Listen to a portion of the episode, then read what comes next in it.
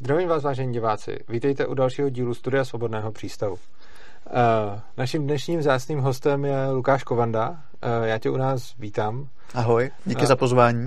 Lukáš je jeden z nejznámějších českých ekonomů a vlastně ty jsi mě pozval do svého pořadu, když jsem vydal knížku a já jsem ti to teď po pár letech oplatil. Ty už je pár let, jo? Aha. No já věřím, že to takový 3 roky budou. No. A jsem rád, že jsi pozvání přijal a že jsi tady. Je mi potěšení. Já prosím tě, poslední dobou tě sleduju v médiích, seš celkem vidět, přijde mi víc než dřív. A je hrozně dobře, že tam seš, ale upřímně řečeno, já vždycky, když jako poslouchám, tak já potom začnu trochu trpět, protože tvoje role ekonoma v podstatě ve společnosti je ukazovat lidem věci, které nevidí ohledně ekonomie a praxeologie. A ty to často děláš a děláš to podle mě dobře. Akorát to, co mi pak způsobuje to utrpení, je to totální nepochopení lidí a ty reakce. Takže když se potom dívám třeba na, já nevím, jestli to bylo Máte slovo nebo něco takového, a ty tam prostě řekneš v covidu, jako nemá smysl udržovat umělý pracovní místa, a oni tam na tebe začnou křičet, že chceš nezaměstnaný lidi prostě. První otázka je vlastně, jak tohle to vnímáš, protože myslím si, že narážíš podobně jako všichni ostatní třeba zastánci, já nevím, rakouské ekonomie nebo i jiný, na obecné nepochopení ekonomie veřejností. To je velice zajímavá otázka, díky za ní, a velice složitá odpověď na tu otázku, protože já si myslím, že je mnohem náročnější v těch médiích, kde rozhoduje každá vteřina, mediální zkratka, tlumočit, řekněme, ty pravicové myšlenky, nebo řekněme liberální až libertariánské, zkrátka ty, které jak si vystihují i třeba tu rakouskou školu, protože řekněme ty levicové recepty vždycky udeří na tu první dobrou, na tu první signální. Prostě chudí lidé, pomožme jim, nasypejme jim peníze, vezměme to těm bohatým. Ale jak si, když chce člověk vysvětlit ty pravicové koncepty, když to se řeknu zjednodušeně, libertariánské, liberální, tak ty začínají někde, dejme lidem více svobody. Oni budou kreativnější, budou bohatší, budou přebírat odpovědnost za své životy. Ti, kteří budou úspěšnější, pak třeba v roli mecenášů, filantropů převezmou do svých rukou i osudy jiných, kteří nebyli tak, neměli takové štěstí v životě a tak dále. Ale to už si žádá prostě nějakou rozvleklejší diskuzi a na tu ten člověk v médiích prostě prostor nedostane. Takže v těch médiích prostě je snaží vítězit tím pomocme chudým. Teď hned vezměme to ze státního rozpočtu. A když se zeptají jako nedávno ministryně práce a sociálních věcí, kde se na to veme, tak řekne, to jsou plytké dotazy, s tím mě nezatěžujte. A vlastně ona jí nahrává trochu i ta atmosféra v současné době, kde opravdu měnově politická expanze extrémní centrálních bank opravdu vede k tomu, že se stlačují úrokové sazby a že pro ty politiky je hrozně jednoduché se zadlužovat a pak mohou si dovolit odseknout takhle, prosím vás, to je plytká diskuze. My těm chudým prostě pomůžeme, ať se bude dít, co se bude dít, za každou cenu. Ale já hrozně málo v médiích, já se to snažím, ale je to prostě hrozně těžké. Prostě vidím takový ten étos, podporujme podnikavost lidí, jejich osobní odpovědnost. Netahejme je z každé brindy, když prostě špatně investují, když koupí špatný produkt, nemůže všechno ten stát řešit, protože tím, že voláme po regulací, voláme, ať to stát řeší, tak jen zvyšujeme moc státu a pak se nám to zase někdy v budoucnu vrátí, až si budeme chtít postavit byt nebo dům, nebo si budeme chtít na zahradě své vlastní vykácet strom, tak budeme muset požádat úřady o povolení, což mi přijde už opravdu zlověstné. Přesně tak. Já jsem tady nedávno měl Pepu Dětka, toho asi znáš, předpokládám, a ten mi řekl hrozně zajímavou věc. On vlastně řekl, že ekonomie je nauka o tom, že žijeme ve světě omezených zdrojů.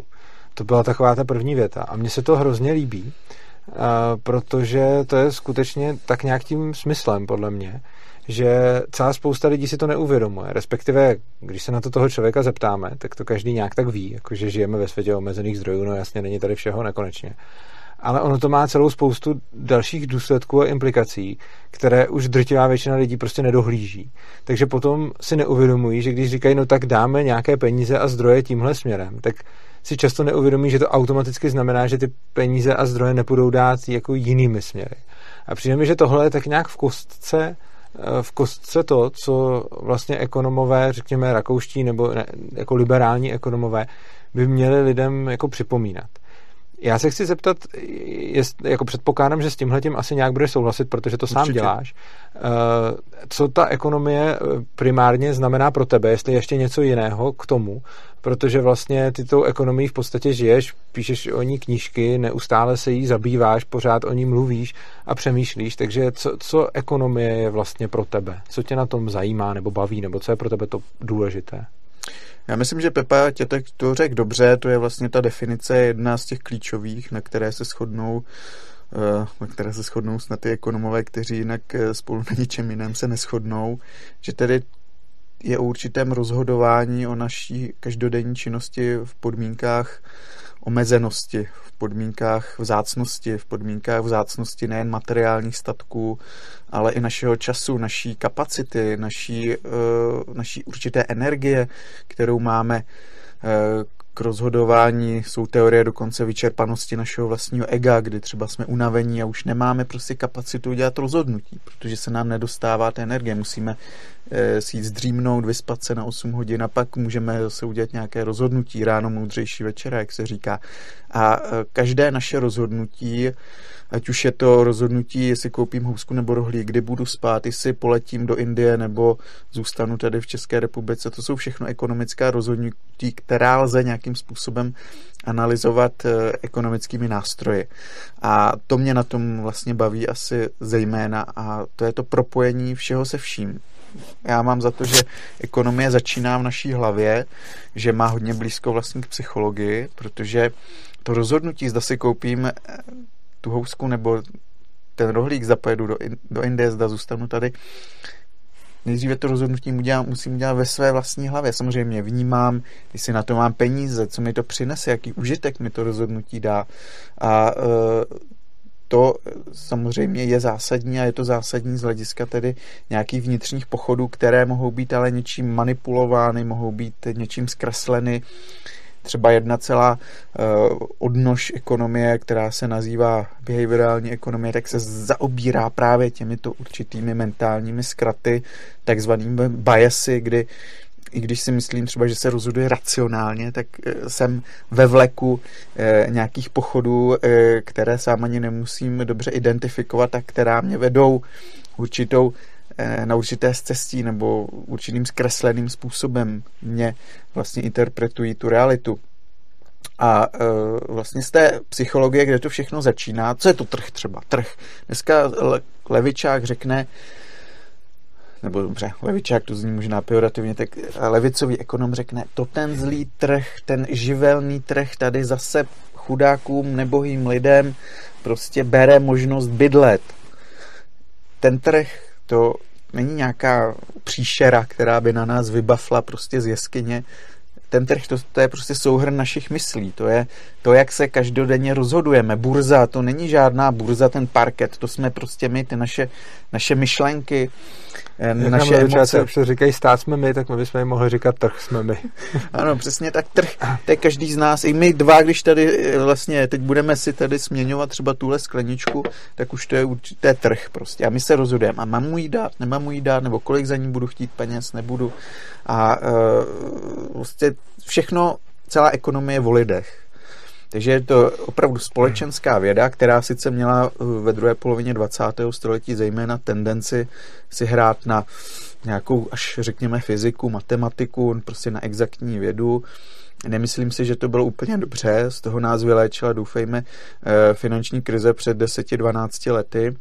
A mě fascinuje, abych se vrátil k té tvé otázce, to, jak to, kde to začíná vlastně od té psychologie, vlastně plyne dál, to znamená, že my učiníme nějaké rozhodnutí, nějakou směnu peněz, nějakou směnu jinou zboží služeb a tím ovlivňujeme život jiných lidí. Ten člověk tou mojí volbou, protože to se mi vždycky velmi líbí, ten příměr, my každodenně vlastně volíme platební kartu nebo dneska už mobilním telefonem. My se rozhodujeme, my si chceme tuhle službu, tam tu službu, tohle zboží, tam to zboží a tím vysíláme vlastně signál jiným lidem, o tohle je zájem, o tohle není zájem, o tohle je zájem, to rozvíjejte dál, nebo když na tomhle zapracujete, tak to půjde dál.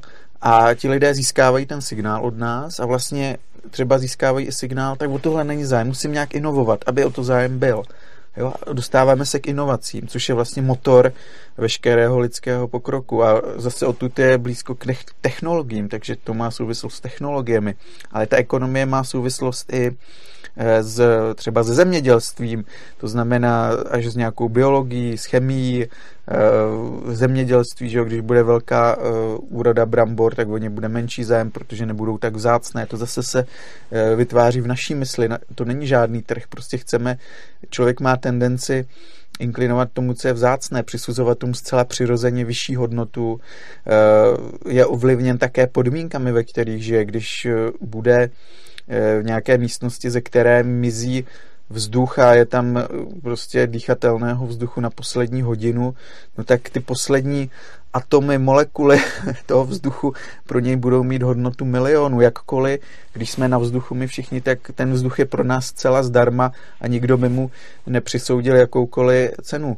Stejně tak, když tam bude v té místnosti, kde už umírá, kde mu dochází ten vzduch, tak bude mít diamant, za který by byl jinak ochoten prostě dát miliony, tak najednou, když umírá, a ten vzduch je tam pro něj cennější daleko než ten diamant. Takže cena všeho je nesmírně subjektivní, i proto ta psychologie je tak důležitá a odvíjí se od těch podmínek, ve kterých prostě nějakým způsobem jsme, a jsou to podmínky nejen kolem nás, ale vlastně i v nás, i hormonální pochody ovlivňují to naše rozhodování, takže i ta biologie, i všechno, co ovlivňuje ty vnější podmínky, počasí, takže i vlastně meteorologie může hrát roli v ekonomii, ta chemie, jak je kvalitní hnojivo, jak se urodí, zemědělství, biologie, všechno nějakým způsobem, co ovlivňuje naše životy, se promítá do toho ekonomického rozhodování. To znamená, že všechno nakonec souvisí se vším a to se mi na tom hrozně líbí, že vlastně ta ekonomie je velmi takový obor s velkým interdisciplinárním přesahem do jiných oborů. Je pravda, že ekonomie je hodně multioborová. K tomu, co si říkal, mám jedno vlastně takovou reklamu pro diváky. Pokud by někoho zajímala právě ta behaviorální ekonomie, tak tady v kanálu Svobodného přístavu, právě v tom studiu, v tomhle playlistu, na který se díváte, najdete nějaký video, kde jsem před časem mluvil o srovnání rakouské a behaviorální ekonomie. Takže na to se můžete podívat. Mně se líbilo, ty jsi zmiňoval vlastně to, když ten člověk je v místnosti, kde mu dochází vzduch, tak najednou se mu mění samozřejmě cena toho vzduchu, což je problém, který vlastně vlastně celý středověk nedokázali ekonomové a myslitelé přijít na nějakou uspokojivou odpověď na otázku ohledně hodnoty, že jo? Teorie hodnoty byla strašně dlouho jako velký problém a velkou záhadou. Pak se dlouho vycházelo vlastně z nákladové Ricardovy teorie hodnoty a potom jí v podstatě nahradil Menger svou subjektivní teorii hodnoty, která vlastně platí doteď a uznávají snad tuhle, možná mě oprav, pokud se pletu, já myslím, že i jako všechny ekonomické školy momentálně asi berou subjektivní teorie hodnoty až na nějaké marxisty. No tak marxisti ty to chtějí vidět objektivně, jasně, no. Že jo, takže to je můj problém, který už mám fundamentálně právě s marxismem, právě třeba tento důraz na jaksi objektivní vidění té hodnoty. Já mám samozřejmě blíž k tomu subjektivnímu pojetí. No. Mě právě na tomhletom hrozně překvapilo, že tady máme dvě teorie, z nichž jedna zatím nebyla nijak vyvrácená a vlastně vysvětluje všechno. Zatím neexistuje žádný příklad, který by subjektivní teorie hodnoty nějak vyvracel. A proti tomu existuje celá řada příkladů, která vlastně vyvrací tu nákladovou teorii hodnoty. A pozoruhodný je, že s tou subjektivní teorií hodnoty ten Menger přišel 1870 a pak vlastně celý 20. století probíhalo budování komunismu, který stál na té nákladové, takže na chybné teorii hodnoty. A umřeli tady stovky milionů lidí, nebo možná spíš desítky, stovky, otázka, jak se to počítá. Každopádně umřelo obrovské množství lidí vlastně na základě toho, že byly dvě teorie, z nichž jedna byla v podstatě prokazatelně chybná a lidi stejně věřili a snažili se na ní co si postavit. A mně tam přijde hrozně absurdní, že i v dnešní době se strašně často setkávám s názorem, komunismus byl dobrá myšlenka, dobrá teorie na papíře, ale potom v praxi selhal.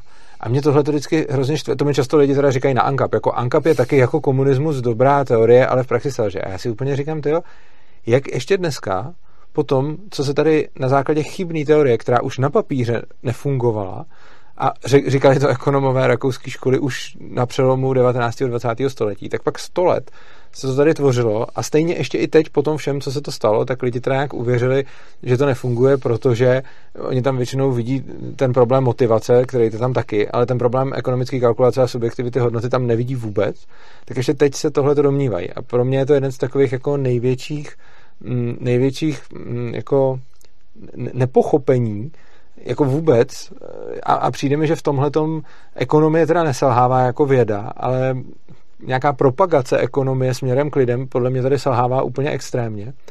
A já bych se chtěl zeptat zaprvé, co vlastně mám dvě otázky. První je, co ty si myslíš, že by bylo nejlepší s tím dělat, krom toho, co už děláme. A za druhý bych se chtěl zeptat, jestli v čem ty sám vidíš největší jako problém v nepochopení ekonomie. Jako co ty vlastně ty odpovědi na ty dvě otázky můžeš tak nějak spojit i do jedné. V čem ty si myslíš, že je asi tak, jako když se podíváš na laickou veřejnost, kde je ta Achillova pata jejich chápání ekonomie versus toho, jak ta věda skutečně vypadá a k čemu už došla? Já myslím, že není asi na místě obvinovat veřejnost z nějakého nepochopení. Ona skutečně ta ekonomie je velmi často neintuitivní. Mm-hmm. To znamená, že člověk, který není vzdělaný a který tomu neměl možnost věnovat 5 let třeba vysokoškolského studia, tak často opravdu se nemůže dostat k té podstatě té ekonomie. A bohužel i mnozí ekonomové, kteří tu ekonomii vystudovali, tak z různých důvodů tíhnou k určitým dezinterpretacím ekonomie. Víme, že jsou různé ekonomické školy, jedna z nich je ta marxistická, takže i samotní ekonomové se mezi sebou velmi liší. Školy ekonomického myšlení jsou si někdy opravdu v těch fundamentech vzdáleny, takže proto jsem tady říkal na začátku, že možná to jediné, na čem se ekonomové shodnou, je ta právě základní definice, i když možná i o tom by se dalo polemizovat. Ale ta její neintuitivnost je prostě velký problém a já se s ním setkávám dnes a denně, kdy si uvědomuji, jak moc jednoduché je vlastně v těch médiích a teďka je na sociálních sítích, na Twitteru prostě podat tu ekonomii v určité dezinterpretované podobě a podsunout si tam nějaké své ideologická přání a tužby a cíle. V tomto ohledu ona je hrozně ta ekonomie náchylná právě k různým manipulacím a já sám, když třeba dávám něco na Twitter, tak já se musím prostě dopustit zjednodušení a musím do těch 280 znaků vměstnat třeba nějakou zkratku, o které se dá napsat celá kniha nebo minimálně nějaký paper, ale prostě mám 280 znaků. Když budu něco říkat v pořadu Máte slovo, tak taky nedostanu 2 hodiny, abych něco vysvětlil. Dostanu třeba 2 sekundy. Musím něco zakřičet. A to vlastně vede k určité vulgarizaci a já přiznávám, já se na tom podílem taky a pořád si ale myslím, že ty benefity, doufám, aspoň tak já to vnímám, že aspoň nějakou osvětu doufám přináším, tak ty pro mě převažují tyhle náklady. Ty náklady určitě plynou z toho nutného zjednodušování a to je největší problém té ekonomie, který já neumím nijak řešit, než zase odkázat na to, že kdo chce skutečně ekonomii porozumět a kdo chce, a to se týká i třeba politiků, opravdu, kdo by měl zájem opravdu věrohodně, autenticky, zasvěceně komentovat ekonomické věci, tak by měl opravdu několik let se tomu věnovat. Přečíst si všechny tyhle teorie, o kterých ty jsi hovořil a zamýšlet se nad tím, jak se vlastně historie toho ekonomického myšlení vyvíjela. Ekonomie vůbec není jednoduchá věc, protože právě, jak jsme si řekli, spojuje spoustu jiných domén. Jsou tam psychologické aspekty, jsou tam aspekty, které lze nějakým způsobem matematizovat, které připomínají exaktní vědu a v tomto smyslu ona skutečně je na pomezí, řekněme, těch společenských věd, těch exaktních věd a ekonomie je o nás, o lidech a prostě v jistém smyslu a já vím, že teď možná někoho naštvu, ale je vlastně daleko těžší, náročnější, jak si osvojit to ekonomické myšlení, než třeba se naučit jadernou fyziku. Jaderná fyzika je nesmírně složitá. Já neumím jadernou fyziku. Určitě ne. Ale je jednodušší v tom, že pracuje s tím neživým světem. S tím neživým světem, který když jednou jak si vstřebáme, pochopíme, odhalíme, tak má nějaké zákonitosti. Relativně pravidelné. Proto v přírodních vědách jsou přírodní zákony. Byla svého času tendence objevit přírodní zákony v ekonomii, ve společenských vědách. Přírodní zákony nejsou, protože je to věda o lidech. A už jen to, že pozorujeme toho člověka, že je to náš nějaký vědecký materiál, vědecký subjekt, objekt našeho vědeckého zkoumání, tak už jen ten fakt, že on ví, že je zkoumán třeba, že v nějaké laboratoři, tak už tento samotný fakt často mění jeho chování. To znamená, že on se nechová autenticky. Už jen to komplikuje prostě laboratorní pokusy v ekonomii. Když se budeme někoho ptát na ulici, na nějaké ekonomické rozhodnutí, tak ten dotazovaný se bude zamýšlet, proč se mě ptají a mám jim odpovědět skutečně tak, nebo protože očekávají, že vyšlu nějaký signál. Já si pamatuju, že jsem šel asi v 19. na Václavském náměstí, tak mě tam zastavili, jestli nechci jít na výzkum ohledně nějakých sušenek. Já jsem vůbec nechtěl, ale chtěl jsem ty sušenky. Oni mi řekli, že mi dají ty sušenky, když ten výzkum. Tak jsem nám odpověděl, zaškrt jsem tam nějaké otázky. Vůbec úplně mi bylo jedno, jak. Ale pak na základě těch mých preferencí zjevených, jak si oni učinili nějaký závěr. Ale já jsem věděl, že to nejsou mé autentické preference, protože mě to vůbec nezajímalo a nechtěl jsem tomu věnovat pozornost, chtěl jsem jenom ty sušenky. No a jo, odhalit to nitro, to pravé já, a já jsem byl jakoby tehdy jakýsi objekt nějakého zkoumání, nějakého šetření marketingového, ale vím, že jsem asi neodpověděl úplně autenticky, tak jak to cítím. Ale když bude ten astronom pozorovat tu planetu, nebo ten chemik bude zkoumat nějakou substanci, nebo ten fyzik bude měřit rychlost světla ve váku, nebo něco takového, tak to světlo, ta planeta, ta substance chemická, tak ta se chová za všech podmínek stejně. Ať je pozorovaná, ať není pozorovaná, ale ten člověk prostě může změnit své chování, když ví, že je pozorovaná. A už ty základní vstupy, které dostáváme v té ekonomii, už mohou být proto pokřivené, což se nám v těch přírodních vědách vlastně nikdy nestane. A to je jeden z důvodů, neříkám, že vyčerpávající, ale proč si myslím, že nakonec ve své podstatě ty společenské vědy typu ekonomie jsou náročnější než ty vědy exaktní. Protože s tím pak ten vědec musí pracovat. S tím, že už ty vstupní data vlastně mohou být pokřivena. Já myslím, že že kvantovým fyzikům teď stávají vlasy na hlavě a že se zvolil trošku nevhodný příklad.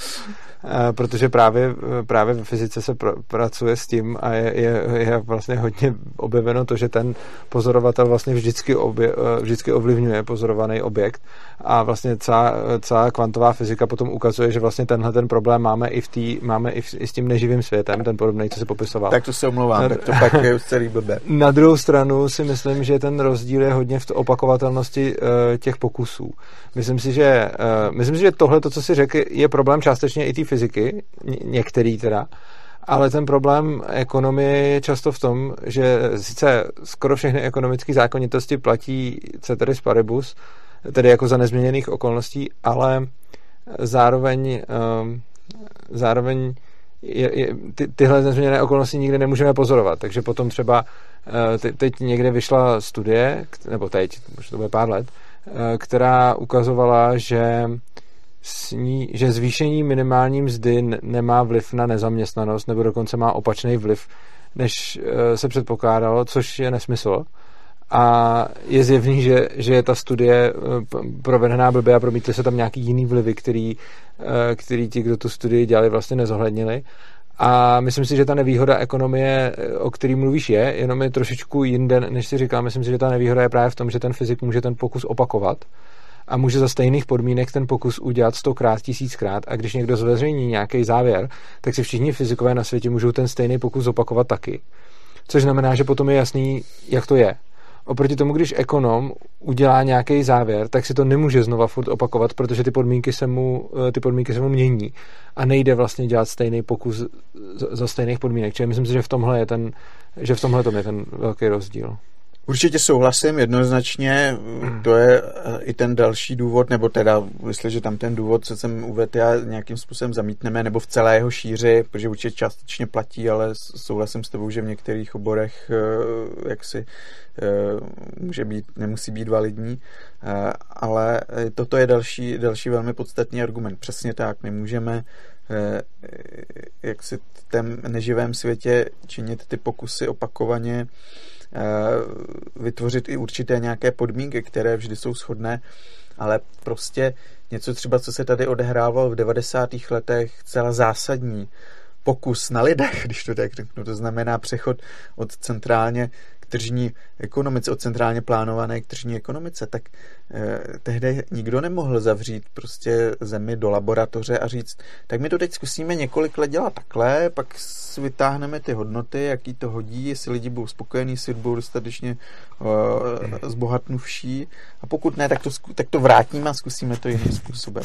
Jo, takže určitě jednoznačně souhlasím, že to je další zásadní rozdíl mezi exaktními vědami a těmi společenskými, který opět ale činí ty společenské náročnější, protože prostě tam není možnost tohoto řízeného experimentu. Jakkoliv samozřejmě experimentální ekonomie existuje, Vernon Smith za ní dostal Nobelovu cenu, ale to je jenom určitá část té ekonomie. To není jako ta hlavní její tvář. Jasně.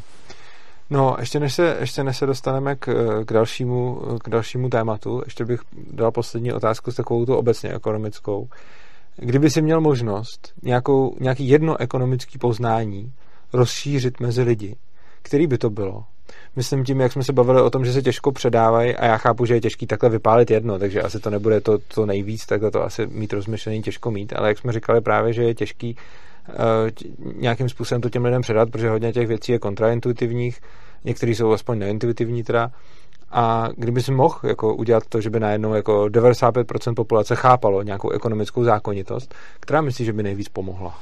Podle mě dvě, a to jsou osvojení si nákladů obětované příležitosti, to jsi tady zmiňoval, že vlastně každé rozhodnutí, když stát vydá peníze někam na nějaké účely, nebo když já vydám nějaké peníze, tak to ale znamená, že si tím zavírám všechny ty další možnosti, které jsem mohl využít, nebo pro které jsem mohl ty peníze využít. No a další věc, kterou by si měli asi všichni pořádně uvědomit a kterou si podle mě ne všichni uvědomují a mnohdy ani ne politici, že třeba mezinárodní obchod není hra s nulovým součtem, ale že platí ty Ricardovy teorie a tak podobně a že jsou prověřené časem a že tedy mezinárodním obchodem můžou získávat všichni, pokud samozřejmě je ten mezinárodní obchod dobře koncipován, není zatížen cly, není zatížen přehnanými regulacemi a tak dále.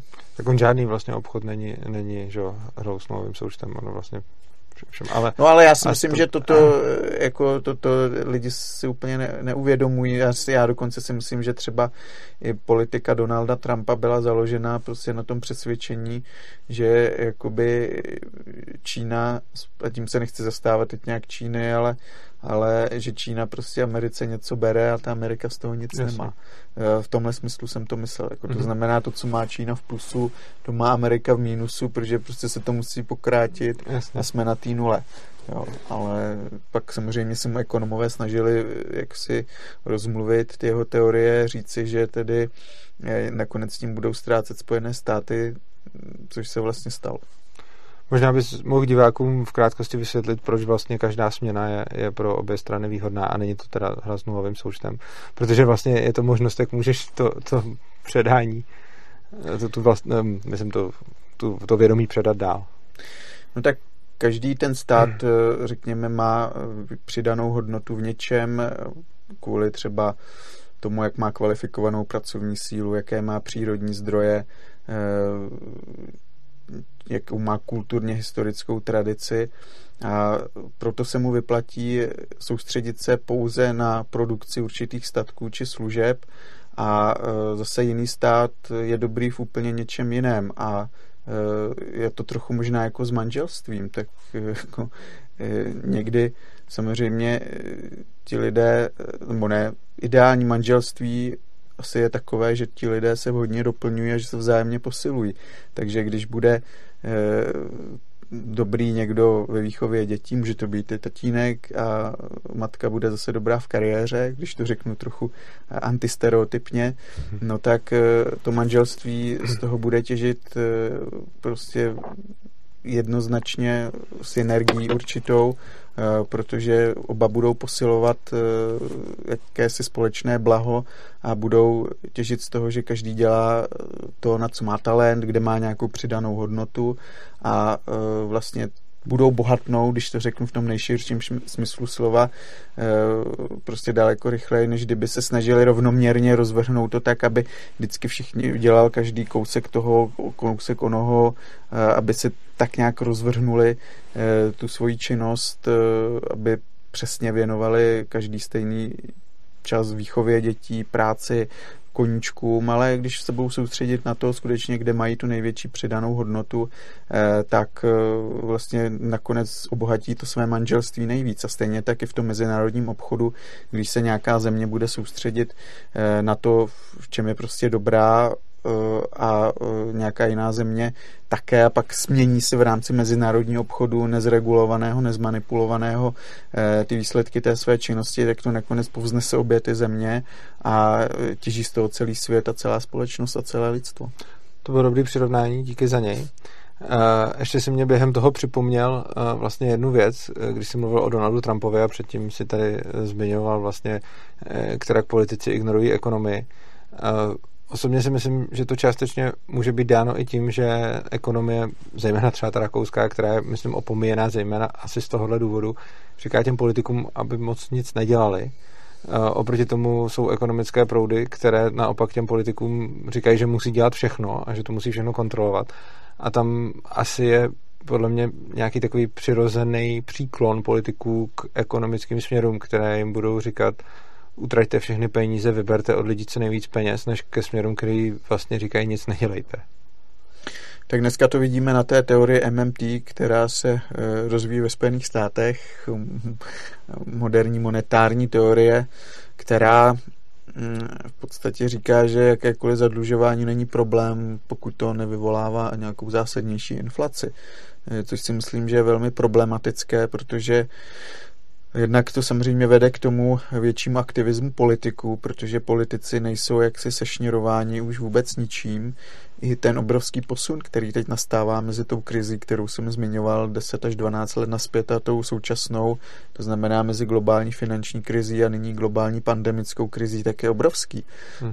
Tehdy se ještě hledělo alespoň částečně na určitá opatření, která by měla tlumit nárůst zadlužení, austerity measures, a nyní už potom není v podstatě ani vidu, ani slechu. Teď Mezinárodní měnový fond říká: zadlužujte se, ten vysoký dluh to nebude zase tak vadit. No a to je prostě pro ty politiky úplně libozvuk, to je pro ně hudba, kterou přesně chtějí slyšet, utrácet, zase si uzurpovat nějakou část své moci, rozšířit svůj vliv, a činit tak samozřejmě s penězi, které nejsou jejich, které jsou daňového poplatníka, ale ještě v takové zvláštní formě, že my vlastně tím zadlužováním současným, které je umožněno těmi rekordně nízkými úrokovými sazbami, my si vlastně bereme bohatství budoucí, a to bohatství někde bude chybět, protože jestliže by tomu tak nebylo, tak jsme prostě objevili nějaké perpetuum mobile, jasně, kde stačí stlačit úroky, stačí jak si natisknout peníze a vytváříme hodnoty, ale tak to přece není. To kvantitativní uvolňování, o kterém mluvím, to je právě to takzvané tištění peněz, tak přece se objevilo v tom západním světě v roce 2008, jenže tehdy byla ta situace taková, že v podstatě bylo třeba na ty zmrzlé finanční trhy, zmrzlé tím strachem, co se děje po pádu Lehman Brothers, nějakým způsobem dodat ten optimismus. Zase ta psychologie. Ti investoři tehdy nechtěli si půjčovat.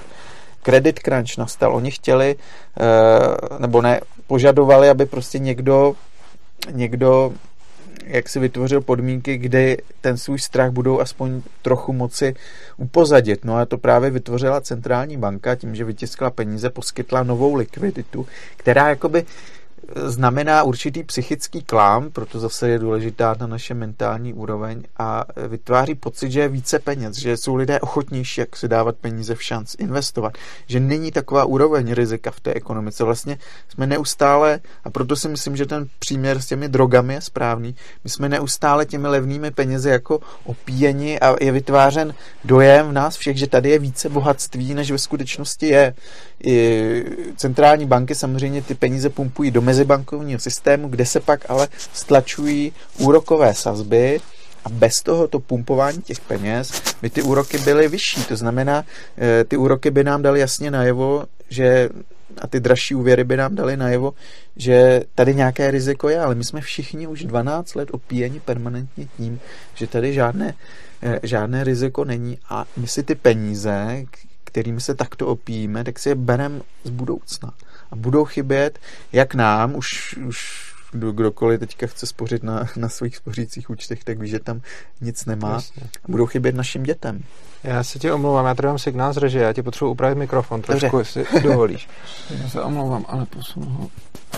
Já jsem se do něj asi škouchnul. Tak, a teď jo, tak hlásí, že už je to dobrý. A ty jsi mi touhle svojí odpovědí strašně vlastně dobře nahrál na další téma, který s tebou chci probrat, a to jsou kryptoměny, zejména Bitcoin. A ty seš, pokud dobře sleduju, už vlastně, řekněme, příznivcem Bitcoinu nebo propagátorem, jak to říct, už strašně dávno. Vlastně možná to budeme tak podobnou dobu, nebo ty možná ještě díl.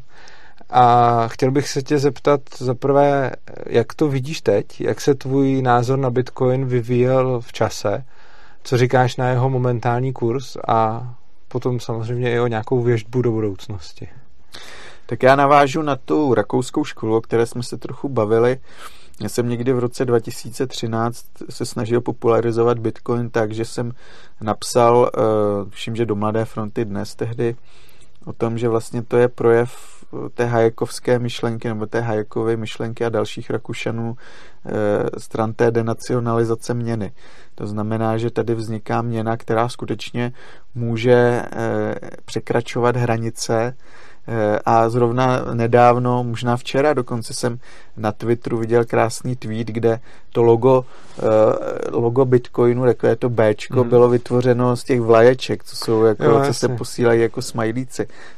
A bylo tam, Bitcoin nemá žádné hranice, takže to je ta myšlenka, která mě fascinovala jako jedna z prvních, týkající se právě Bitcoinu, toho, že skutečně on nemá žádné hranice, že to není měna navázána na jakoukoliv zemi, na jakoukoliv ani tedy vládu, ani soustátí, ani centrální banku, ani žádnou mezinárodní instituci typu měnového fondu, protože vše, a to je ta druhá krásná myšlenka, která se mi na Bitcoinu líbí, že tam není ta centrální autorita, že to je v podstatě decentralizovaný systém, podle mého soudu velice důvtipně vymyšlený a promyšlený, který se tak nějak samořídí a který motivuje ty aktéry k tomu, aby prostě ten systém rozvíjel. A v tomto mi připomíná vlastně tu smyslovskou myšlenku kapitalismu, kde také ten pekář a ten uzenář a ten řezník, jak on to má v té své slavné citaci, také neví, že koná nějaké dobro pro vyšší celek, ale on ho koná tím, že sleduje ten svůj zájem, že se snaží dodat tedy kvalitní uzeninu nebo kvalitní kus masa, kvalitní housku tomu zákazníkovi a ten zákazník tu svojí volbou, zase tím, že si tedy v mysli řekne, já chci tuhle housku, protože je dobrá, tak vysílá signál tomu pekaři, že teď to udělal dobře. A když ten pekař zjistí, že o tu housku není zájem, tak asi byla špatná a tím vlastně bude inovovat, až udělá tu housku tak dobrou, že konečně dobrá bude a on bude mít zisk a bude si moci něco jiného koupit. To je myšlenka z profanované, neviditelné ruky trhu, kterou samozřejmě pak popularizoval Smith a další, ale on ji v té své knize zmiňuje snad jenom dvakrát, takže se to trochu přehání. Ale Bitcoin mě připomíná trochu právě i toto, že vlastně ti aktéři toho bitcoinového systému nebo ekosystému tak jak si sledují svůj zájem, svůj zisk a tím ale nějakým způsobem rozvíjejí celý ten systém a v tomto je to, on je sice navržený někým, to znamená, nedá se říci, že to úplně vzniklo spontánně, to znamená, v tomto je odlišnost od toho smyslovského řádu, ale mně se to líbí, že to takto funguje a já uznávám motivace, jestliže ty motivace jsou dobře nastaveny, tak mě jedno, jestli ten systém vznikl spontánně nebo byl navržen nějakým anonymem jménem Satoshi Nakamoto,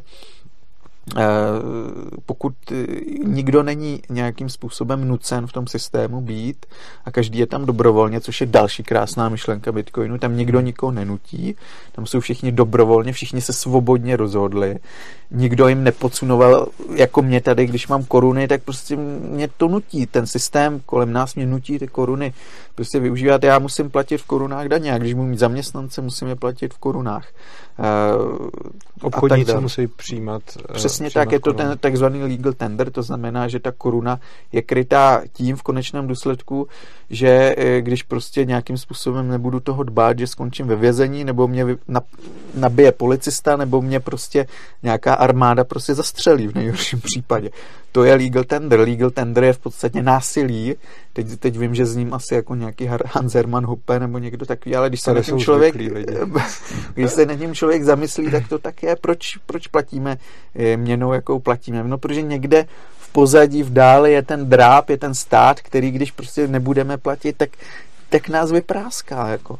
A Bitcoin toto nemá. K Bitcoinu ti lidé si nachází cestu sami a teď jsem v tom všem shrnul asi ty 3 nejpodstatnější myšlenky, které prostě se mi už od těch raných bitcoinových let začátkem toho minulého desetiletí prostě zamlouvají a kvůli němž ho popularizuju. Já osobně si myslím, že když máme měnu, která je dobrovolná, takže si lidi můžou vybrat ji nepoužívat, tak podle mě ta měna nebude fungovat v případě, že by byla tímhle způsobem inflační, jako jsou ty fiat měny. A vlastně ty, jak jsem mluvil o tom neustálém kvantitativním uvolňování a vlastně obrovské inflaci, která je samozřejmě mnohem větší, než se zdá nebo udává, protože jedna věc je spotřební koš, ale druhá věc je ještě inflace, jako, že vlastně když přibydou peníze, tak ta inflace v tom koši je potom menší, i protože třeba dochází k pokroku nárůstu jako zboží, takže kdyby těch peněz bylo furt stejně, tak je v podstatě deflace. A že když bychom měli nějakou inflační dobrovolnou měnu, která by byla hodně inflační a ještě by ji ovládal ten jako tvůrce a mohl by tu inflaci jako určovat a mohl by ji množit, tak si myslím, že taková měna se nikdy moc jako ve velkým nechytne, protože naopak, když se někdo o tohleto snažil, tak to byly v minulosti dřív jako podvody, že se banky, jako bankéři byli v pokušení vydat víc peněz, než kolik tam mají zlata, což dělali a lidi to nepřijímali dobrovolně, ale vlastně jako o tom nevěděli, takže byli jako podvedeni. A mně právě přijde další strašně přelomová a zásadní vlastnost Bitcoinu to, že je tak dobrým uchovatelem hodnoty, což už v podstatě dnešní peníze nejsou. A myslím si, že to má strašně moc jako dalších pozitiv i třeba v tom, že v současnosti, protože nelze skladovat jako hodnotu v penězích, jako v korunách nebo dolarech nebo něčem takovým, protože oni přicházíme, takže třeba když jsme spořili na důchod v korunách, tak je to hloupý nápad. Tak to třeba potom samozřejmě potáhne nahoru i cenu nemovitostí a podobně, takže jak se často prostě viní spekulanti s nemovitostmi a podobně, tak si myslím, že ten Bitcoin by mohl být řešením i na tohle, protože lidi si můžou uložit hodnotu do Bitcoinu a nepotřebují dál řešit s čím spekulovat. Přijde ti tahle ta vlastnost Bitcoinu taky tak zásadní jako mě, nebo ji vidíš spíš pozadí za těma dalšíma? Pro mě na té první úrovni prostě je Bitcoin svoboda. Mm-hmm. Bitcoin rovná se svoboda z těch důvodů, které jsem tady řekl. Až pak v těch dalších dimenzích vnímám ty a dalšího vlastnosti, které si tady naznačil a které vlastně i já při tom svém běžném komentování v médiích také zmiňuji. Já nepřijdu na iDnes a neřeknu Bitcoin je svoboda. Že jako ty lidi by si mysleli, že jsem nějaký blázen, ale tady na té platformě, kde jsem to takhle mohl vysvětlit, kde na to mám ten čas a prostor, tak snad to bylo trochu zřejmé. Pro mě tedy ta první vrstva prostě Bitcoin rovná se svoboda. To pro svoboda. Mě jako taky. Jenom mě překvapilo, že v těch třech důvodech si vlastně nezmínil. Ale pak jsou samozřejmě i ty důvody ekonomické. Jo. Už tohle je řekněme nějaká až fundamentální, filozofická možná vlastnost Bitcoinu, nebo ten můj filozofický náhled na Bitcoin vystihuje jako číslo 1 tu vrstvu té svobody. A pak jsou ty vrstvy další a to je samozřejmě další jako příznivé vlastnosti Bitcoinu, takže on jich má daleko víc. Určitě to, že to je měna, která jaksi není inflační, že není manipulovatelná tiskem centrálních bank, že nepodléhá nějakým krátkodobým politickým cílům a prostě tlakům, jak vidíme dnes, kdy pan premiér si chce vybírat peníze z centrální banky. Takže ti politici prostě k tomu inklinují a to je zase něco, proti čemu je ten Bitcoin prostě velmi, velmi odolný. To je velká otázka. Zda vlastně Bitcoin může být měnou, nebo je to nějaké kryptoaktivum. To je pro mě zatím neznámá věc, protože on se dost dobře, ten Bitcoin může stát obětí svého vlastního úspěchu. Dokud takhle poroste prostě na ceně, tak jak se řada lidí jej bude tezaurovat nebo prostě ukládat si, spořit v něm, spekulovat v něm, uchovávat tu hodnotu, jak jsi říkal. Takže ano, jako Bitcoin je uchovatelem hodnoty, dokonce jako množí tu hodnotu velmi zdatně, nevím, zda něco takhle tu hodnotu zdatně v těch uplynulých 10 letech množilo, já myslím, že ne, jestliže jsem se na to zrovna včera díval, od roku 2010 dosud vlastně Bitcoin zhodnocoval 256% ročně. Průměrné zhodnocení Bitcoinu 256% ročně. To je neuvěřitelné. Tam jsou samozřejmě zahrnuty i ty propady. Ten první byl, že 2013, další pak 2017, 2018, začátek roku 2018.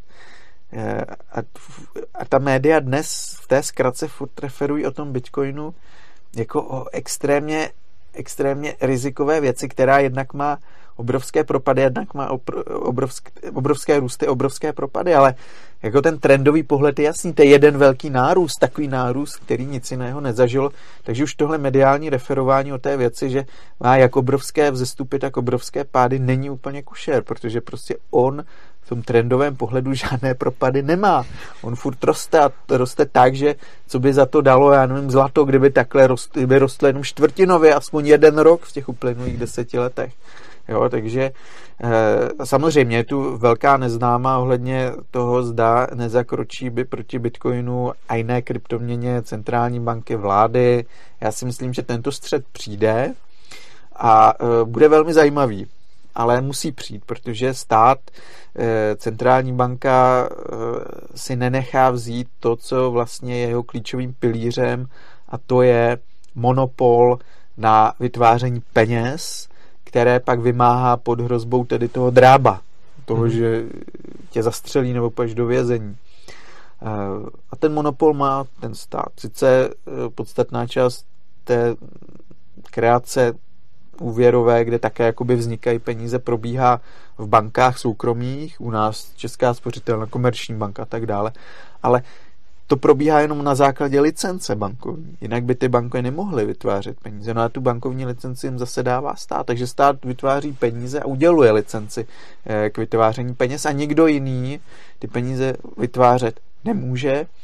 A Bitcoin do toho jakoby vnáší úplně jiný prvek té svobody, kde to není donucovací mechanismus, kde je to na uvážení prostě lidí, jestli tím chtějí platit nebo nechtějí, ale je to tak moc úspěšný, ta svoboda je tak sexy věc, že jak roste, tak lidé s ním nechtějí platit, protože proč by Greshamův zákon, takže se zbavují těch špatných, a ty jsou teda pořád v oběhu a proto ten Bitcoin se nezdá, že by měl být tou měnou budoucnosti, ale pořád o něm všichni teď, v posledních 5-6 letech o něm spíš hovoří všichni jako o kryptoaktivu, chovatel hodnoty. Ale já pořád myslím, že jednak ta jeho cena se ustálí, že nebude takto kolísavá. Tak ta volatilita klesá taky časem. Ano, a jednak, že skutečně může vzniknout nějaký ekosystém, tak jak tam já spatřuji vnitřní hodnotu Bitcoin, vytvoření ekosystému, do něhož bude Bitcoin, ale je třeba jeden Satoshi nebo pár Satoshi prostě bude vstupenkou do tohoto ekosystému a kdo bude disponovat těmito vstupenkami, ten opanuje ten nový transakčně platební ekosystém, který samozřejmě bude nakonec mnohem efektivnější než to, co máme nyní, protože proč máme mít zprostředkovatele v podobě bank, jestliže to bude ošetřit všechno nějakými algoritmy a zcela bez zprostředkování a v rychlosti milisekund. Ty technické možnosti už v podstatě máme k tomu, nebo technologické, teď už jde o to, aby se to nějak uživatelsky přívětivě všechno dalo dohromady, aby tomu neházeli klacky pod nohy vlády a centrální banky, což ale budou, protože pro ně to je obrovská výzva a obrovské riziko. A můžeme tady mít úplně vlastně nový svět, který bude podle mého názoru lepším světem. Teď, jak se o tom vlastně mluvil, tak mě napadla ještě jedna věc. Jeden a dost pravděpodobný scénář je ten, že s tím začnou centrální banky bojovat.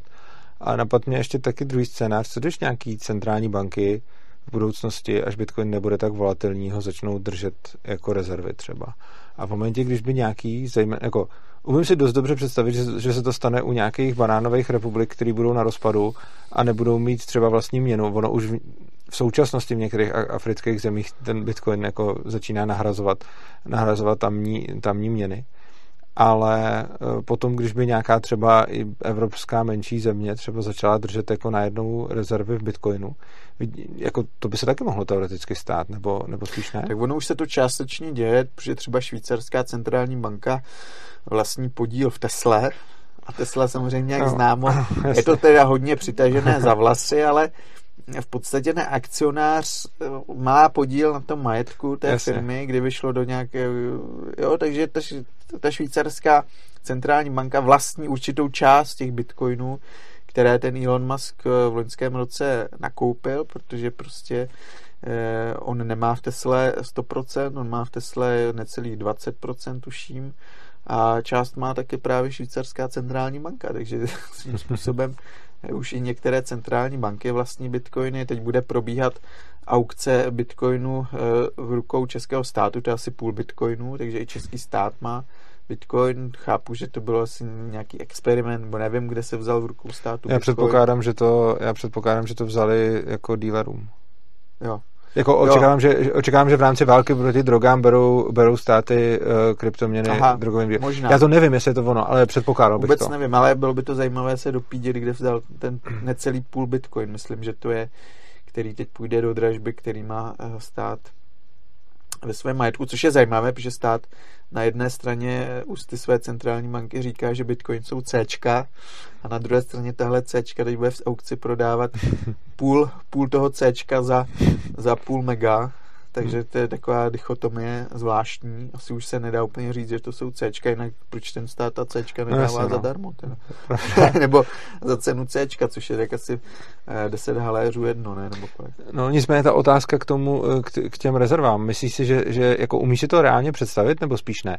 Že by to nebylo jako nepřímý vlastnictví prostě skrz akcie Tesly, ale že by si fakt nějaká centrální banka řekla prostě část rezerv podržíme v bitcoinu, jako tohle, kdyby se podle mě stalo, tak by to bylo hrozně revoluční a kdyby tu banku následovala další, tak by potom ani nemusel být ten fight centrálních bank proti Bitcoinu, protože kdyby nějaká významnější centrální banka si podržela Bitcoiny jako rezervy, tak tam už by najednou měl vlastně Bitcoin svýho spojence na úrovni na té druhé straně vlastně.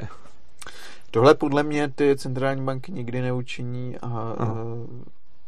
protože to by byl začátek jejich konce. Oni mi dodali vlastně legitimitu něčemu, co vlastně ničí jejich business model, když to tak řeknu. To je pravda. Takže myslím, že ty centrální banky budou těmi posledními, kdo tak učiní, ale probleskují informace, že třeba velký státní fond singapurský Temasek Holding investuje do Bitcoinu a další už instituce, které opravdu už jsou státní, ale zda to budou centrální banky, to si nemyslím, ale můžu být překvapený. Samozřejmě víme, že centrální banky některé tedy mají obrovské zásoby zlata, ale to spíše nějaká historická konsekvence, i když třeba centrální banky Kazachstánu, Ruska, teď i Polska, Číny, tak i v posledních letech hodně investují do zlata, ale zatím tedy ne do toho digitálního zlata, ale já si myslím, že pokud by se jaksi ta kolísavá, nyní velice kolísavá, rozkmitaná cena Bitcoinu postupně tedy stabilizovala a pokud by Bitcoin skutečně představoval uchovatele hodnoty, který je ale navíc ještě nekolísavý, což je důležitá podmínka pro jaksi pojímání rizika, tak pak si můžu představit, že by to centrální banky s klidem z čistě ekonomického hlediska samozřejmě mohly mít ve svých rezervách, ale myslím si, že z toho politického, respektive ideologického hlediska jsou těmi posledními, kdo by to do svých rezerv dal. To je asi pravda, tak uvidíme, co se bude dít. Další téma, který s tebou chci probrat spíš možná v rychlosti, je současná situace a COVID. Ty jsi o tom byl párkrát právě slyšet v médiích. A pověz mi, jak se vůbec tváříš na to, co se tady děje, na to, co s tím dělá vláda. A co si myslíš, že by mohlo být lepší, to je asi hodně věcí. A hlavně jako vůbec, jak si myslíš, že to bude dál třeba postupovat nebo tak? Tak ta situace je samozřejmě obrovsky složitá, protože se prolínají ty různé roviny.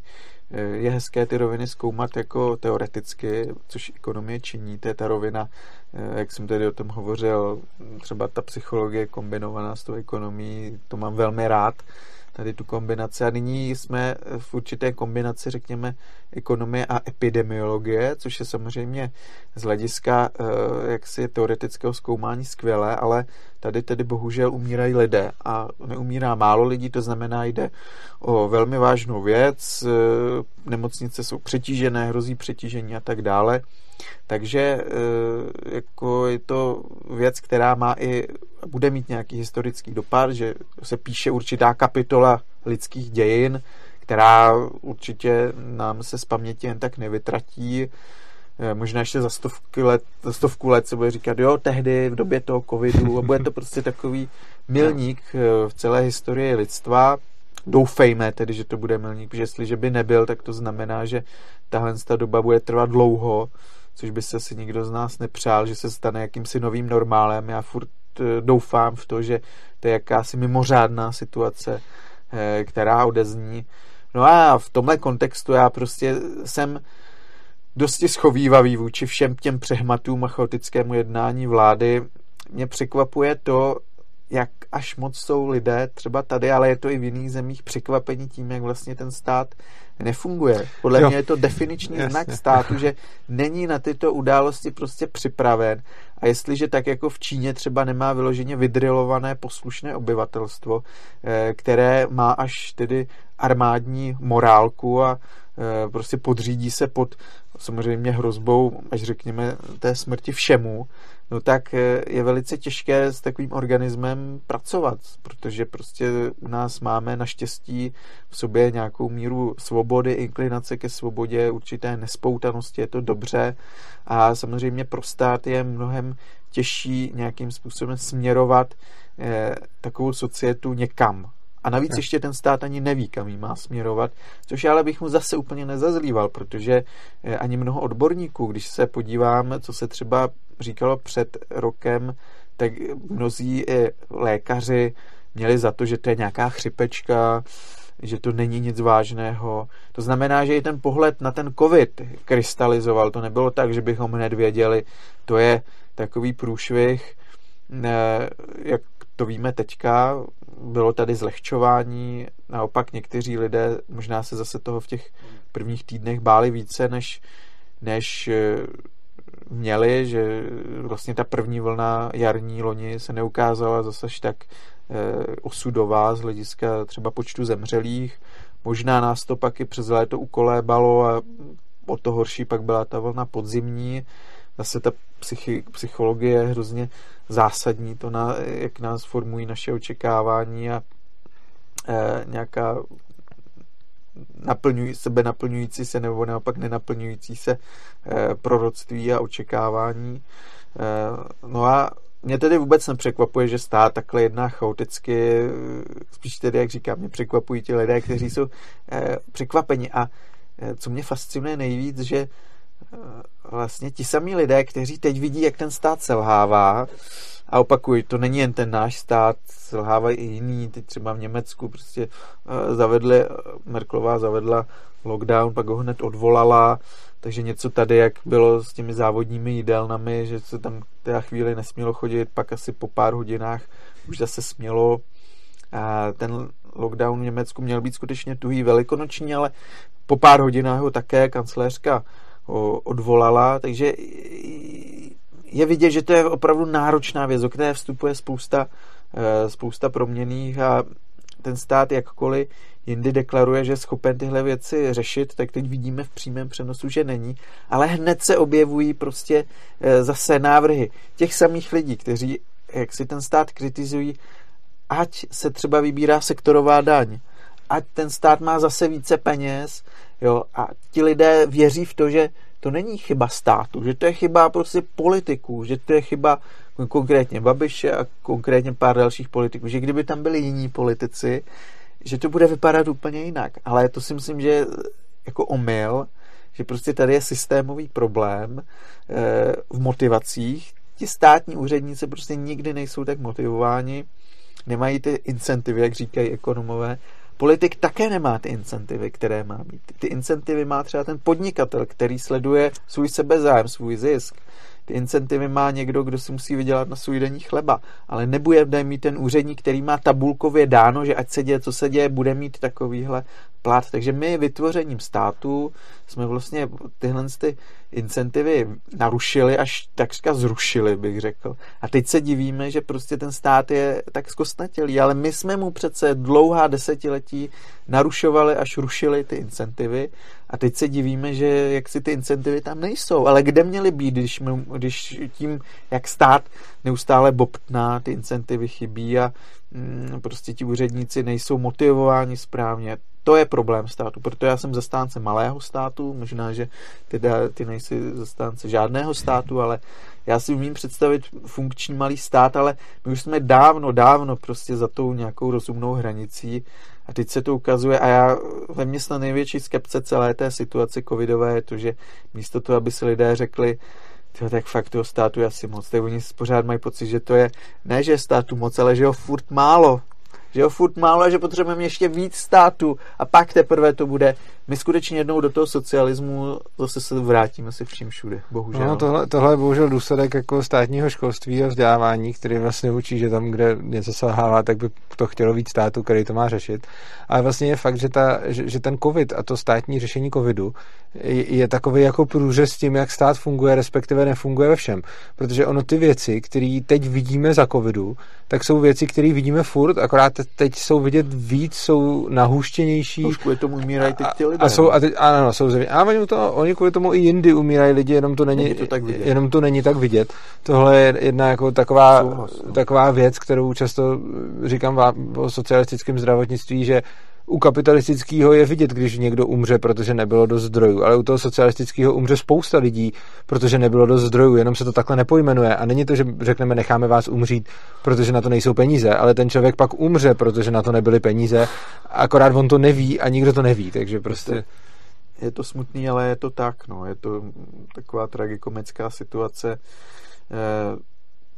Říkáš, že je to ve vzdělání, určitě ta indoktrinace samozřejmě je, ale asi je to vzdělání, protože v podstatě ta debata tady se vůbec o tom nevede.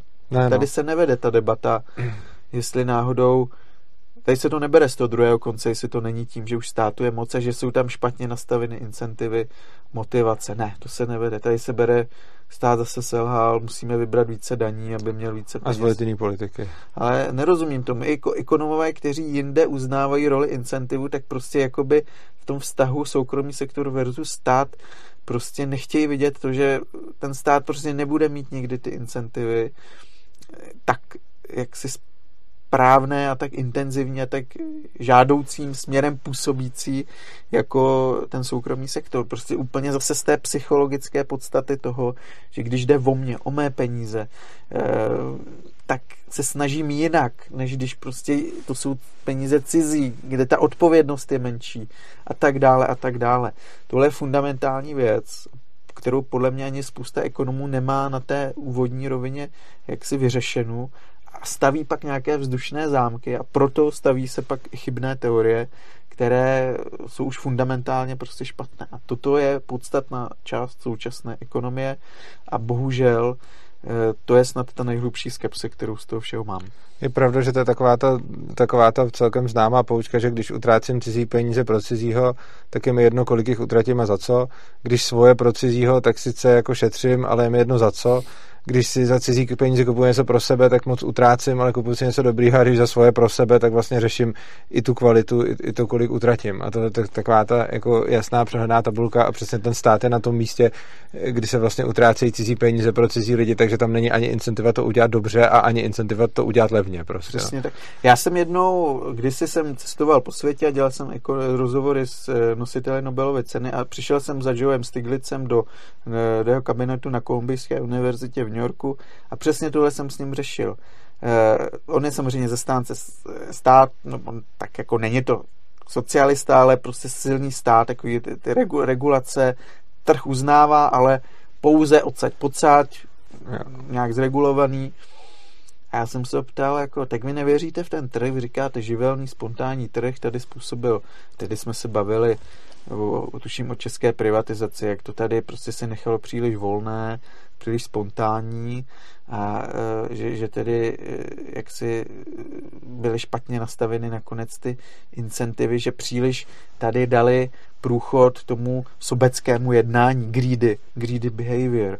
No a já jsem se zeptal, no ale ten úředník vlastně přece taky je člověk, to není zase nějaká entita, nějaký robot, který se bude chovat prostě za všech okolností přesně tak, jak má.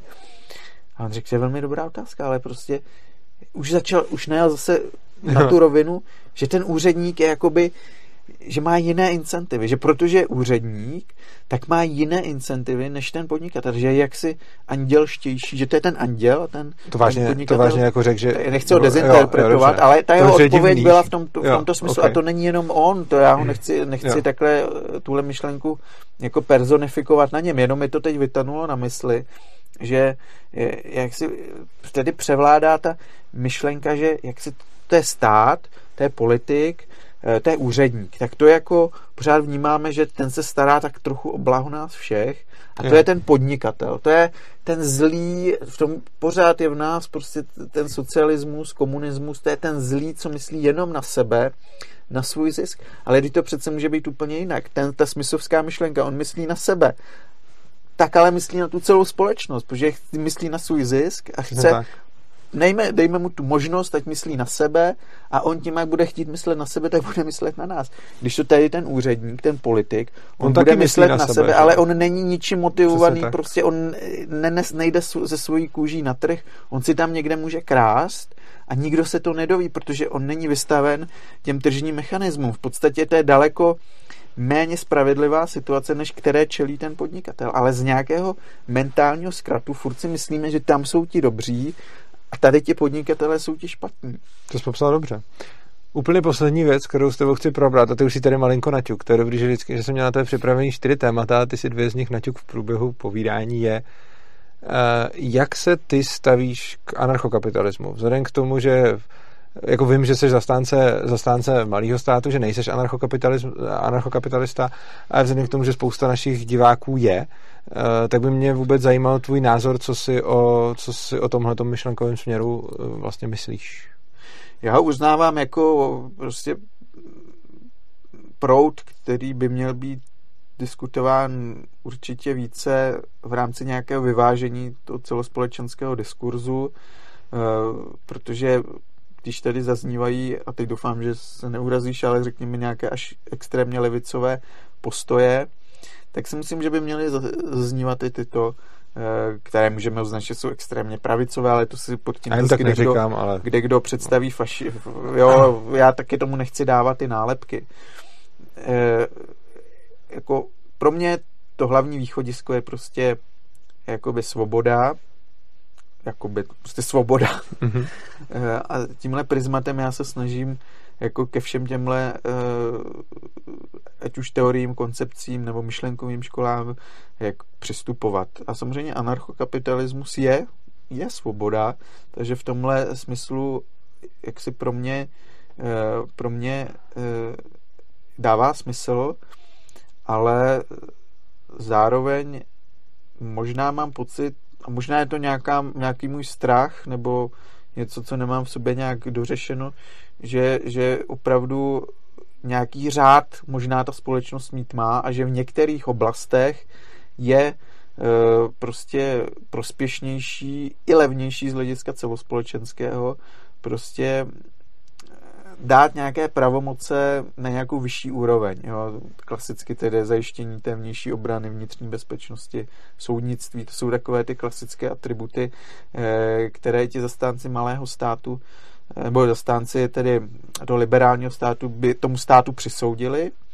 Ale já souhlasím s tou myšlenkou a sám tohle nemám vyjasněno, protože ta otázka je pro mě velice těžká a to, že vlastně my už dáváme tomu státu nějaké pravomoci ze začátku, tak vlastně už tím otevíráme nějakou pandořinu skříňku, vypouštíme nějakého džina z lahve a tam už to dál bude plynout. Ten stát samozřejmě má tu tendenci k tomu, jak si zbobtnat a v podstatě, jakmile už ho jednou vypustíme, tak my už ho nikdy nedáme zpět. Dokonce ho ani nedokážeme zastavit podle mě na nějaké úrovni, pokud nedojde k nějakým megakrizím. Proto si myslím, že bohužel do toho socialismu směrujeme. Jediné, co mě nabíjí určitou naději, je to, že prostě jak ten socialismus pokřivuje ty incentivy, tak ten bude tak ekonomicky neefektivní, že ti lidé nakonec budou chtít jako k něčemu jinému. Jako tady v 90. prostě ti lidé se vzhlédli v té tržní ekonomice a byli na určitý čas, byť krátký, ale byla to krásná doba, euforická doba. Když teďka někdo haní 90, tak prostě já úplně rostu. Často to jsou teda lidé, kteří si ty 90 už nepamatují, takže prostě už čerpají z nějakých zase dezinterpretací. Ale tam skutečně na určitý čas zavládla euforie, kdy lidé byli ochotní brát svůj život do vlastních rukou, převzít odpovědnost, podnikat. A bohužel ta jako doba netrvala dlouho, ale v podstatě to pro mě bylo zosobnění té určité svobody. A když se říká džungle 90. let a privatizační džungle, to prostě já rostu z těch. Jasně. Tady se vlastně v zásadě jako nic zlého nestalo. Jsme stále, žádná jiná země tu transformaci nezvládla lépe než my, což o čem svědčí třeba hodnocení ratingových agentur, kde jsme stále nejlepší mezi všemi postsovětskými zeměmi. Nevím, kde se bere prostě taková nechuť k těm 90. Já si naopak myslím, že jestliže jsme se někdy v historii českých zemí blížili tomu skutečně malému státu, ani tehdy to samozřejmě nebyl malý stát, tehdy to byl velký stát, ale aspoň se to tím étosem k tomu trochu blížilo, tak to vlastně bylo super. A já si myslím, a to je další můj jaksi nedůvěra, ale prostě já si myslím, že ten anarchokapitalismus prostě je utopický z toho politického hlediska. Ti lidé nikdy tohle nebudou ochotni ve většině případů prostě podstoupit nebo najít si tu cestu k tomu. Jednak protože nemají ten fundament, tu bázi, kterou máš třeba ty, že prostě jako to máš načtený a máš ty argumenty a přemýšlíš o tom. Ti lidi vůbec o tom nepřemýšlí o těch věcech. Jo. To prostě jít říct jim, že by stát neexistoval, to prostě je pro ně asi tak myšlenka, jako že by neexistovalo slunce, nebo já nevím, to prostě to je pro ně absolutně Jo, ale přitom relevanci má, ale tady vůbec debata o tomhle se samozřejmě nevede. Tady dneska vlastně nastolit jenom otázku toho, že by se zmenšil ten stát. I teďka v té době, kdyby proto byly příhodné podmínky, že vlastně teď stát selhává, ale ani o tom se nevede debata. Tady se furt vede debata. Koho zdanit? Prosím? Koho zdanit ještě?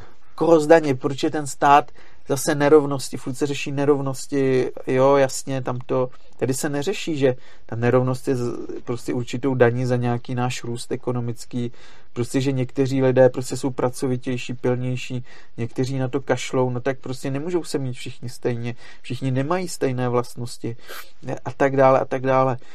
Jo, já nechci úplně odsuzovat zase ty levicové koncepty, já samozřejmě chápu, to jsem si možná dovolil tady dost tohle říct, ale chápu, že když prostě se nějaké znevýhodněné dítě narodí do chudé rodiny, že má opravdu daleko horší možnosti se třeba vzdělat. Ale my nemůžeme to všechno vidět tak jednostranně, jak to teď vidí ta média, že prostě to je nějaká oběť systému a že tady není spousta zase lidí, které potřebujeme motivovat, aby prostě vydělávali hodně, aby povznášeli naší zemi. Ne každý může být tím Einsteinem, tím vynálezcem, tím úspěšným podnikatelem, ale my musíme ty lidi motivovat. Jasně. A jestliže všechno sebereme na daních, byť s tím bohulibým účelem, že to dáme někomu znevýhodněnému, no tak jak si dobrý, sice jsme si všichni tak nějak rovni, ale jsme si rovni v tom zaostávání, v té stagnaci. A to byla ta myšlenka, na kterou dojel socialismus a na kterou dojede ten nový socialismus, který ten vzniká opět. A řekněme, tvůj ideální minimální stát by měl mít, ty jsi zmínil tak nepřekvapivě armádu, policii, soudnictví. Je tam ještě něco, nebo jsou to tyhle tři? No tak já si myslím, že to by stačilo. Dobře. Tak jo, já ti děkuju, že jsi přišel, děkuju za rozhovor. Dám ti teď ještě možnost, jestli chceš, udělej si nějakou reklamu, nebo sděl divákům, co jim chceš sdělit, nebo já nevím, cokoliv, co by si teď chtěl říct, o čem jsme se tady nebavili, tak máš prostoru, kolik chceš. Já myslím, že jsem řekl hodně, že díky za ten prostor, snad si z toho diváci něco vezmou. Omlouvám se tedy fyzikům za svou dezinterpretaci kvantové fyziky. Ano. Já opravdu nejsem fyzik, takže já jsem vzal takové ty přírodní vědy toho 19. století, abych nějakým způsobem demonstroval to, co jsem chtěl říci. Takže snad tedy fyzici mě omluví. Ale jinak ta pointa té mé argumentace snad zůstává. No a jinak přeju všem hodně pevné zdraví a nebát se převzít odpovědnost a cenit si svobody, dokud ji ještě máme. A nevydáváš třeba nějakou knížku nebo nepořádáš něco, co by si chtěl? Zatím ne, mám v hlavě, ale už 6 let. Dobře. Tak jo, já vám moc děkuju, že jste se na nás dívali, děkuju vám za pozornost, děkuju, že jste vydrželi až sem. Doufám, že to pro vás bylo aspoň tak zajímavý jako pro mě, protože pro mě to bylo dost zajímavý. A pokud se vám tohleto video líbilo, tak budu rád, pokud ho budete sdílet. Je to pár vteřin, který můžete strávit tím, že ten odkaz někam pošlete po svých kanálech a já si myslím, že to je skvělý způsob, jak můžete za malou chvilku rozšířit myšlenky svobody mezi lidi.